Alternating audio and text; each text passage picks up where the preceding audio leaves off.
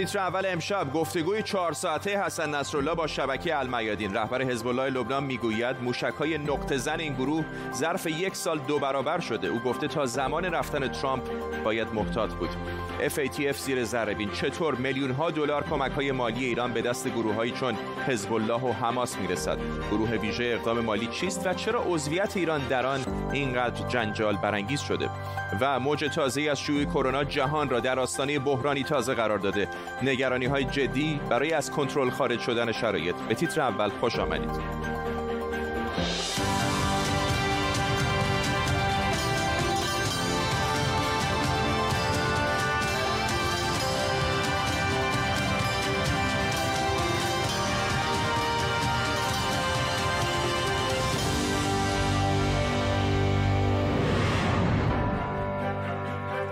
سلام به شما. حسن نصرالله رهبر حزب الله لبنان که سالهاست در انظار عمومی ظاهر نشده در مصاحبه طولانی با شبکه المیادین از دو برابر شدن موشک‌های نقطه زن حزب الله و توان این گروه در هدف قرار دادن تمام نقاط اسرائیل تا نقش قاسم سلیمانی در تجهیز تسلیحاتی و انتقال تکنولوژی ساخت موشک به گروه‌های شبه نظامی منطقه گفته. اون همینطور گفته که انتقام خون قاسم سلیمانی رو در زمان مناسب خواهیم گرفت. نصرالله همینطور گفته که باید تا زمان رفتن ترامپ محتاط و هوشیار باشیم. در طول برنامه با تیمی از زبده ترین کارشناسان و خبرنگاران این خبر و خبرهای دیگر رو دنبال می‌کنیم. پیش از همه بریم به اسرائیل. اشکان صفایی خبرنگار ما از اورشلیم با ماست. اشکان در اسرائیل چطور واکنش نشون دادن؟ به گفته های دبیر کل حزب الله بله خب اگر بخوایم بگیم اول باید گفت که مقامات رسمی اسرائیل به نظر میاد که تصمیم گرفتن به این سخنان واکنش چندانی نشون ندن. اما در رسانه های اسرائیل واکنش هایی داشته. مثلا برخی از رسانه های اسرائیل اومدن گفتن که اون جایی که حسن نصرالله گفته که عربستان و اسرائیل و آمریکا برنامه دارن برای اینکه اون رو ترور بکنن در واقع برای این بوده که نصرالله می‌بینه که در واقع اون موقعیت خودش و محبوبیتش در میان کشورهای عربی و همچنین در خود لبنان رو به کاهش هست و سعی کرده به این شکل در واقع به نوعی مظلوم نمایی بکنه و سعی کنه که محبوبیت خودش رو دوباره افزایش بده. موضوع دیگه ای که رسانه ها در, در همین زمینه بهش پرداختن موضوعی بوده که در روزهای اخیر در برخی از رسانه های اسرائیل از جمله در کانال 13 تلویزیون اسرائیل مطرح شده. اون همین که شاید حتی این در واقع این نگران واقعی هم باشه. چرا که حسن نصرالله از زمان ترور فخریزاده در ایران از اون پناهگاهی که داره اصلا خارج داشته و شاید واقعا نگران هست و نهایتا اینکه کانال 11 اسرائیل در واقع به این موضوع اشاره کرده که حسن نصرالله در این مصاحبه ای که داشته به اون گزارش کانال 11 در مورد رفتن یک زیر دریایی اسرائیلی به خلیج فارس به سوی خلیج فارس اشاره کرده و در واقع اون رو رد کرده. ممنونم از تو اشکان صفای خبرنگار ما در اورشلیم اسرائیل با ما اجازه بدید بخشی از صحبت های حسن نصرالله درباره توان موشکی حزب الله رو با هم ببینیم در حال حاضر دو برابر سال گذشته موشک نقطه زن داریم و تلاش اسرائیل برای متوقف کردن ما برای دستیابی به این موشک ها شکست خورده. حزب الله لبنان این قابلیت را داره تا هر نقطه از خاک اسرائیل و سرزمین های اشغالی فلسطینی را هدف قرار بده. موضوعات زیادی هست که اسرائیل از اونها بی اطلاعه زیرا در حلقه های بسیار محدود مخفی مانده است. برای بررسی بیشتر این موضوع همراه بشیم با میری جاودانفر تحلیلگر مسائل اسرائیل از تلاویو ولی صدزاده تحلیلگر مسائل خاورمیانه از فرانکفورت آلمان با آقای جاودانفر شروع می‌کنم. آقای جاودانفر همطور که همکارم هم اشاره کرد به نظر نمیاد که مقامات اسرائیلی واکنش چندانی نشان داده باشند. اما با توجه به تحولات اخیر در منطقه و سالمرگ قاسم سلیمانی چقدر این نگرانی می‌تونه در اسرائیل جدی باشه که حزب الله که به هر حال دست کم از نظر جغرافیایی به اسرائیل نزدیکتر هست بتونه در نقش یک گروه نیابتی برای ایران کار کنه. ببینید در حال حاضر به خاطر اینکه حزب الله الان اقتصاد لبنان میشه گفت در یک بحران قرار داره احتمال اینکه حزب الله انگیزه وارد شدن به یک جنگ جدید داشته باشه به علیه اسرائیل کم هستش. نباید فراموش بکنیم که بعد از جنگ 2006 اسرائیل و حزب الله جنگ 33 روزه که شروع شد بعد از اینکه حزب الله به خاک اسرائیل حمله کرد و سه سرباز اسرائیلی رو کشت و برد به لبنان جسدشون بعد از این جنگ آقای نصر نصرالله اومد و به مردم لبنان گفتش که اگر من می‌دونستم که واکنش اسرائیل قوی هستش من این جنگ را شروع نمی کردم و ایشون یک احساس پشیمونی نشون داد که با این اقدامش باعث شد که جنگ بسیار شدیدی به وجود بیاد و اینکه لبنان به اقتصاد شدیدا سرم خورد حالا الان وضع اقتصادی لبنان از اون وقت خیلی بدتر هستش در نسبت به سال 2006 پس بنابراین انگیزه وجود نداره. ولی در عین حال در اسرائیل ما بایستی نگران باشیم. چون ببینید آقای نصرالله در سال در فوریه 2017 گفتش که در جنگ آینده حزب الله می‌تونه به پایگاه اتمی دیمونا در اسرائیل حمله بکنه. خب ایشون نیتش رو گفته هدفش رو گفته. الان هم ایشون خودش گفته که ما موشک نقطه زن داریم. خب اگر ایشون در یه همچین در یه همچین جنگی بیاد از چنین اصل موشک های نقطه زن استفاده بکنه برای حمله به مثلا راکتور اتمی دیمونا که در رسانه های خارجی در اون مطرح شده یا ساخت یا کارخانه های شیمیایی سازی در اسرائیل. این خوب می‌تونه باعث به یک جنگ بسیار جدیتری بشه بین اسرائیل و حزب الله و این و این مسئله موشک های نقطه زن واقعا برای اسرائیل این بعدش نگران کننده است. جالبه به این اشاره می‌کنی چون ملاحظات زمانی هم داره. مثلا اشاره می‌کنه به دولت فعلی ترامپ و اینکه زمان زیادی باقی نمونده و تا زمانی که او سر کار هست باید محتاط باشیم اجازه بدید بخش دیگری از صحبت های آقای نصرالله رو بشنویم و باز میگردیم. ایران و متحدانش انتقام خون قاسم سلیمانی و ابو مهدی المهندس را خواهند گرفت. پاسخ ترور قاسم سلیمانی و المهندس مسئله امروز و فرداست و خونشان روی زمین نمیماند. اما در مدت زمان باقی مانده از زمان ریاست جمهوری ترامپ در آمریکا باید با هوشیاری و احتیاط رفتار کرد. می‌بینید آقای جاودانفر به نظر میاد که یه ملاحظاتی هم داره ولی در عین حال چندین بارم تکرار کرد که در واقع تلافی خون قاسم سلیمانی رو خواهد گرفت.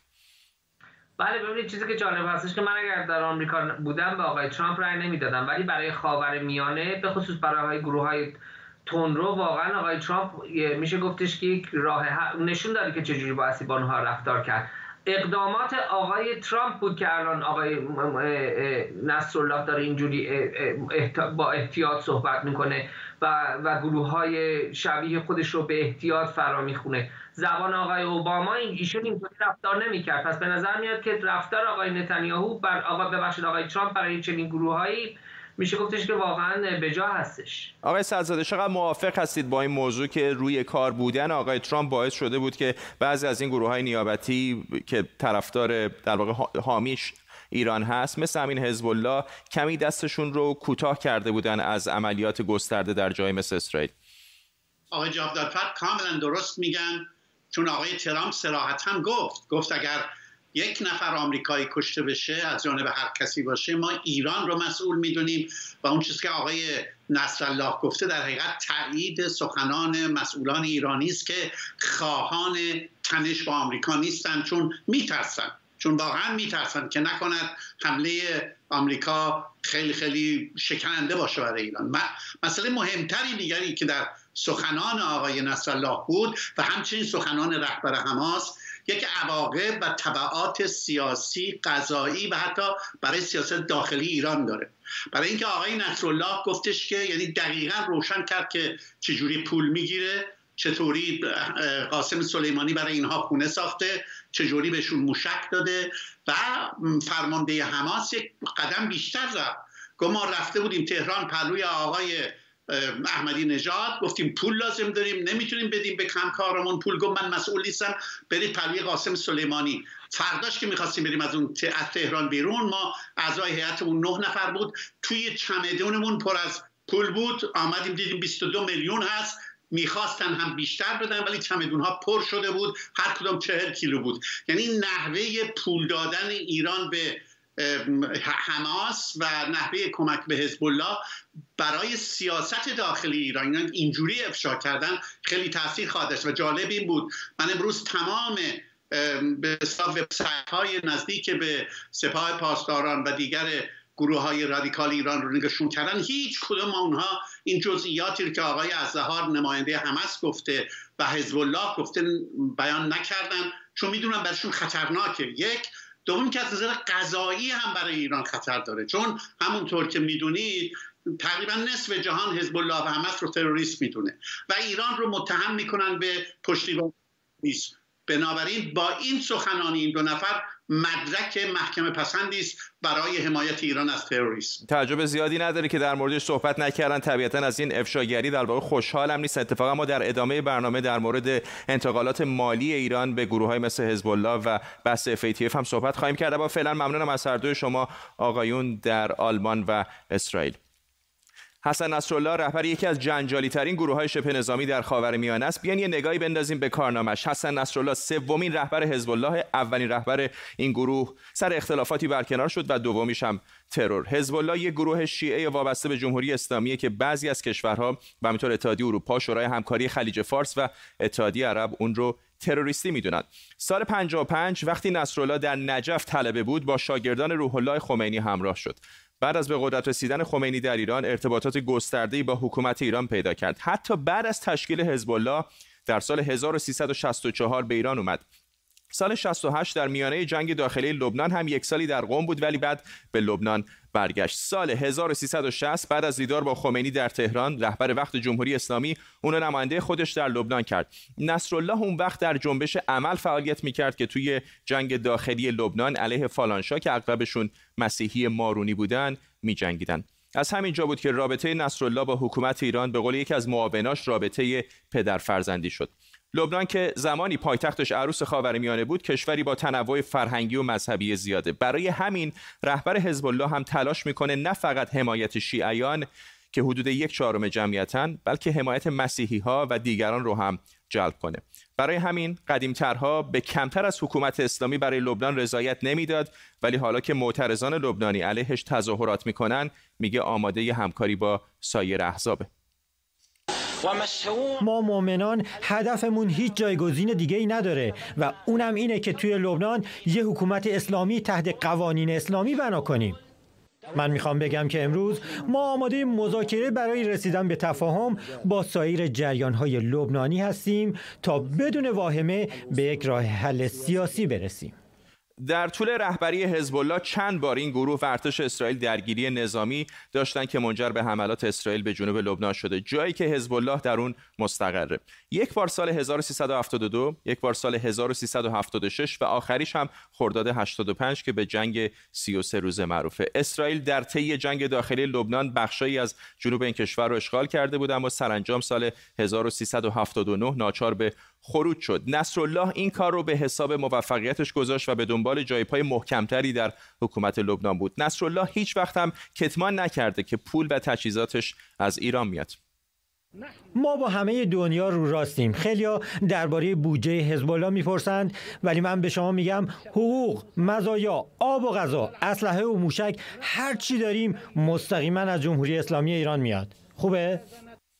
نصرالله میگه که می‌خوان ترورش کنن. البته سالها هم هست که در اذهان عمومی دیده نشده. هرچند حامیان داخلی حزب الله و نصرالله کم نیستن اما در جریان اعتراضهای اخیر لبنان دیدیم که بعضی تظاهر کننده ها او رو بخشی از فساد حکومتی در لبنان می‌دونن و این موقعیت حزب الله رو در سالهای اخیر متزلزل کرده. علی محتدی همکارم اینجا در استودیو با ماست. علی برسیم سر این موضوع که آقای نصرالله سالها هستش که مخفیانه زندگی می‌کنه. کلا رفت آمد او چطور هست؟ کجا هست؟ هیچ نشانه وجود داره که بدونیم به چه صورتی زندگی می‌کنه. بعد تا سال 2010 که من در لبنان زندگی می‌کردم هیچ اثری از آقای نصرالله نبود. بعد از اون هم تا اکنون که 10 سال گذشته کماکان هیچ اثری از آقای نصرالله نیست. دلیلش هم برمیگرده در واقع به اینکه بعد از جنگ سال 2006 آقای نصرالله به قول لبنانی ها رفت زیر زمین و زیر زمین مخفی شد و تا اکنون هم مخفی هست. اینکه چطور تونستن این همه سال در کل حزب رو مخفی نگه دارن برمیگرده به توانایی بسیار زیاد و جالب توجه نیروهای امنیتی حزب الله که در واقع ابزار اون رو هم دارن. من اینجا بعد نیست به یک واقعی در سال 2008 اشاره بکنم که گفته میشه این پایریزی در واقع دولت دولت دولت در دولت در لبنان بوده و اون هم وقتی بود که حزب الله لبنان دولت لبنان تصمیم گرفت که شبکه مخابراتی داخلی حزب الله رو که از منطقه این حزب فراتر رفته بود رو تعطیل بکنه و حزب الله اسلحه به دست گرفت و در داخل لبنان یک حالت جنگ داخلی چند روزه ای شکل گرفت تا دولت مصوبه خودش رو پس گرفت. در نتیجه در داخل لبنان این بسیار جا افتاده هست که هم نیروهای امنیتی حزب الله و هم امکانات ارتباطی که مستقل از دولت لبنان دارن ارتباطات امنیتی که مستقل از دولت لبنان دارن باعث میشه که در واقع جای آقای نصرالله لو نره و همین دیشب هم در سخنرانی خودش گفت که فقط اسرائیل نیست که به دنبال کشتن اون هست بلکه عربستان سعودی آمریکا و دیگر کشورهایی در منطقه که حزب الله رو تروریستی می‌دونن هم به دنبال ترور او هستند صحت و سقمش به عهده خودش اما این رو میشه تایید کرد که حزب الله و آقای نصرالله دشمن زیاد داره. ممنونم از تو علی محتدی همکارم اینجا در استودیو با ما. بعضی اعتقاد دارن ایران نمی‌تونه واکسن کرونا بخره چون توی لیست سیاه FATF و بعضی هم میگن اجرای توصیه های FATF خیانت به مردم ایرانه. رهبر جمهوری اسلامی هم اول با پیوستن به FATF مخالف بود هرچند حالا دوباره به شکلی چراغ سبز نشون داده تا لایحه‌ای که مدتیه در مجمع تشخیص مصلحت نظام خاک می‌خوره دوباره به تیتر اول رسانه ها بیاد. امشب FATF رو زیر ذره بین می‌بریم.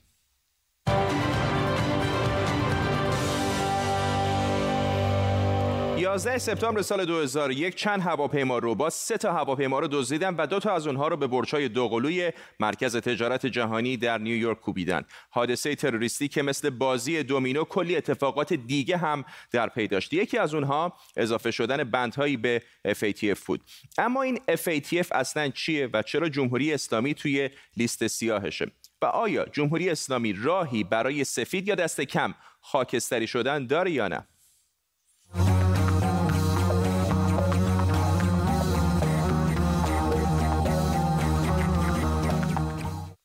FATF مخفف گروه ویژه اقدام مالی که ستاد مرکزیش در فاصله ده دقیقه‌ای برج ایفل در پاریس. هدف اولیش مبارزه با پولشیه و بعد از سال 2001 و 11 سپتامبر مبارزه با تامین مالی تروریسم هم به اهدافشون اضافه شد. کار این گروه پیشنهاد، پیاده سازی، توصیه و نظارت بر اعضا و دیگر کشورهای جهانه. مواردی که عموما در برگیرنده جرایم مالیه. مثلا بررسی اینکه کارتل های مواد مخدر چطور پول رو جابجا و سفید می‌کنن. و البته مبارزه با اونها. توصیه این سازمان مثل مثلا شورای امنیت سازمان ملل الزام آور نیست. اما اگر یه نگاهی به اعضاش بندازیم میشه به قدرت این سازمان پی برد و فهمید چرا فعلا ایران رو به لحاظ مبادلات مالی تا حد زیادی زمینگیر کرده. با 16 تا عضو شروع کرده و حالا 39 عضو داره. از جمله اتحادیه اروپا، شورای همکاری خلیج فارس، آمریکا، بریتانیا، آلمان، روسیه، چین، ترکیه، عربستان سعودی و اسرائیل. FATF حتی از واتیکان هم خواسته بود که به توصیه های این سازمان عمل کنه. واتیکان در اتحاد با جامعه جهانی به طور کامل در این سازوکار گنجانده شده. مراجع بین المللی این خدمات را انجام می دهند تا از خطرهای پولشویی و به ویژه تأمین مالی تروریسم جلوگیری کنند. FATF نه عضو وابسته هم داره که روی کردی مشابه FATF دارن و اونها رو روی دیوار می‌بینید. در سطح منطقه فعالیت می‌کنن مثل گروه مبارزه با پولشویی آسیا اقیانوسیه یا APG با اضافه کردن کشورهای عضو این سازمان ها در مجموع 205 کشور زیر چتر این سازمانند و البته نزدیک سی عضو ناظر دیگه هم داره. به عنوان مثال اینترپل یا همون پلیس بین عضو ناظره. همین روزهای گذشته علی متحری گفته بود ایران چون توی لیست سیاه FATF نمی‌تونه واکسن کرونا بخره. هرچند این حرف خیلی واقعیت نداره اما حرفهای متحری به دست بندی های FATF اشاره داره. FATF چهل به اضافه نه توصیه در مورد مبارزه با پولشویی داره که از کشورها می‌خواد بهشون عمل کنن. هر سال هم گزارش های منتشر می‌کنه و فهرست کشورهایی رو که با این سازمان و سازمان های مشابه همکاری نمی‌کنن توش منتشر می‌کنه. یه لیست سیاه داره و یه لیست خاکستری. پاکستان میبایست اقدامات بیشتری انجام دهد و البته سریعتر. قصور پاکستان در برآوردن استانداردهای جهانی FATF مسئله است که برای ما بسیار جدی است. اینی که الان رو دیوار می‌بینید لیست خاکستریه کشورهای مثل پاکستان، یمن و زیمبابوه رو میشه توی این فهرست دید. توی این فهرست بودن یعنی کشورها که با توجه به استانداردهای FATF پرخطر محسوب میشن اما تحت نظرن و متعهد شدن تا معایب موجود در نظام مالیشون رو رفع کنن. و این یکی لیست سیاه FATF که در حال حاضر فقط دو تا کشور در این فهرست هستند ایران و کره شمالی. یعنی کشورهای پرخطری که مقررات مالی نگران کننده ای دارند و احتمال اینکه پولشویی تامین مالی تروریسم و تامین مالی برای سلاحهای اتمی و بیولوژیک توی این کشورها و یا از طریق اونها اتفاق بیفته هست و اقدام مسمر سمری هم در این رابطه نکردند وقتی کشوری توی لیست سیاه قرار می‌گیره FATF از بقیه کشورها و سازمانهای عضو می‌خواد که اقدامات احتیاطی رو علیه اون کشور اجرا کنند و این اتفاقیه که برای ایران هم افتاده. مسئله FATF مسئله یک کشور دو کشور نیست. تقریبا همه کشورهای دنیا تقریبا همه قبول کردن. همه هم تقریبا حالا یا تو لیست سفیدن یا تو لیست خاکستری هن. و ما هم تو لیست سیاه بودیم که دولت یازامین از لیست سیاه در آورد. اگه یادتون باشه ایران بعد از برجام برای مدتی از لیست سیاه به لیست خاکستری رفت و تلاش کرد با تصویب قوانینی در مجلس خواسته های FATF رو برآورده کنه. اما تصویب این قوانین به مجمع تشخیص مصلحت نظام ارجاع شد و اونجا بلا تکلیف موند. و با توجه به اینکه نتونست هفت خواسته های این سازمان رو برآورده کنه دوباره پارسال برگشت توی لیست سیاه. چند تا از این خواسته ها اینان. عضویت در کنوانسیون مبارزه با جرایم سازمان یافته فراملی معروف به کنوانسیون پالرمو. پیوستن به کنوانسیون مقابله با تامین مالی تروریسم یا CFT یکی دیگه این که از ایران خواسته شده تا قانون عدم تامین مالی سازمان های تروریستی رو به طور مکفی و مطابق با قوانین بین المللی تصویب کنه و استثنا هم قائل نشه. ایران اما مبادله پولی با گروه هایی که از نظر حکومت ایران با استعمار مبارزه می‌کنن رو گروه تروریستی محسوب نمی‌کنه. مثل حماس. یا مثلا شفاف سازی مکانیزم های گزارش دادن تراکنش های مشکوک به تامین مالی گروه های تروریستی در هنگام درخواست این گزارش ها ایران در حال حاضر در بیانیه عمومی FATF که معمولا لیست سیاه نامیده می شود قرار دارد که نشان دهنده پرخطر بودن کشوری در رابطه با پولشویی و تأمین مالی تروریسم است. توی این نقشه میشه دید که شاخص فساد در ایران از نظر سازمان شفافیت بین الملل 26 از 100 و پارسال بین 179 کشور رتبه 146 رو داشته. هرچی به طرف قرمز و قهوه‌ای میریم رتبه پایین تره. یا مثلا مؤسسه بازل کشورها رو از نظر رتبه شاخص پولشویی مقایسه کرده و این نتیجه سال 2017 شون بوده. ایران پرخطرترین کشور از نظر پولشویی محسوب میشه و بالاتر از افغانستان رتبه اول رو داره. حالا با انتخاب بایدن و امید به زنده شدن برجام دولت ایران دوباره به فکر خارج شدن از لیست سیاه FATF افتاده. روندی که ممکنه سالها طول بکشه تا کشوری که سیاه شده رو سفید کنه.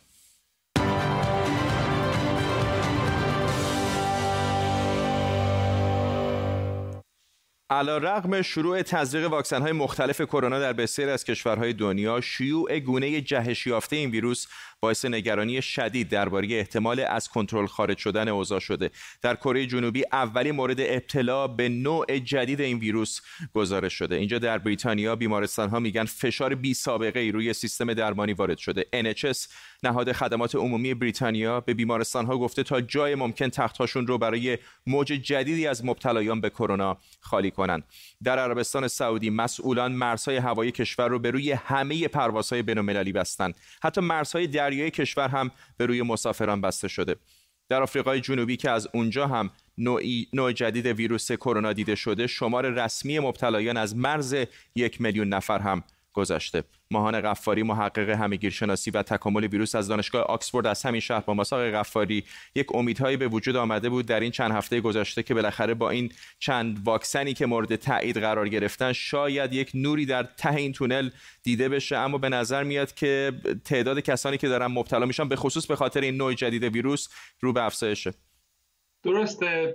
نور ته تونل هنوز سر جاش هست. ما فقط باید بدونیم که با یک ماراتون طولانی درگیر هستیم. هر چقدر که دوست داریم زودتر تمام بشه این قضیه پندمی. ولی باید بدونیم قضیه واکسیناسیون کار بسیار پیچیده این گونه هم که اشاره کردید باید توجه داشته باشیم. کاگ که اون در واقع کارزاری که مسئولیت دادای ژنومی بریتانیا رو بر عهده داره تا حالا نزدیک به 100 هزار داده ژنومی دریافت کردن از افراد مبتلا در داخل انگلستان و دیده شد از همون اوایل دسامبر که در جنوب انگلستان تعداد بستری ها بالا رفته و ارتباطش رو تونستن به خاطر داده های ژنومی که بسیار سریع هم گرفته میشن و تقریبا شاید 10 تا 100 برابر بیشتر از کشورهای دیگه بریتانیا داره داده های ژنومی رو می‌گیره تونستن بفهمن که احتمالا یک ارتباطی با این جهش هایی داره که در واقع در اون پروتئین شاخکی ویروس هست. و یک تعداد جهش هایی هست که برای ما نگران کننده است به دلیل اینکه هدف واکسن ها هم حقیقا همین spike protein هست. اما تا الان شواهد مطمئنی نداریم که بخواد برای نگران کننده باشه از اینکه این جهش ها طوری هست که ایمنی واکسن رو کم بکنه. اما بدونید این هم طبیعت ویروس هر چقدر بهش زمان بدید و بهش جای جولان دادن بدید تغییراتی می‌کنه که بخواد فرار بکنه از سیستم ایمنی همونطور که بیماری های دیگه مثل آنفولانزا همین کار رو به صورت فصلی انجام میدن و از سیستم ایمنی ما و واکسن ها فرار می‌کنن. ممنونم از شما ماهان غفاری محقق همگیرشناسی و تکامل ویروس از شهر آکسفورد با ما. تصاویری هم که در سمت راست تصویر می‌دیدید تصاویر زنده بوده از ژنو در سوئیس جایی که مسئولان سازمان بهداشت جهانی از جمله دبیر کل این سازمان تدروس ادهانوم در حال صحبت هستند. به این ترتیب می‌رسیم به پایان تیتر اول امشب اشاره بکنم که این برنامه رو کمی دیرتر با زیرنویس می‌تونید در یوتیوب هم دوباره ببینید. تا فردا و برنامه دیگر بدرود.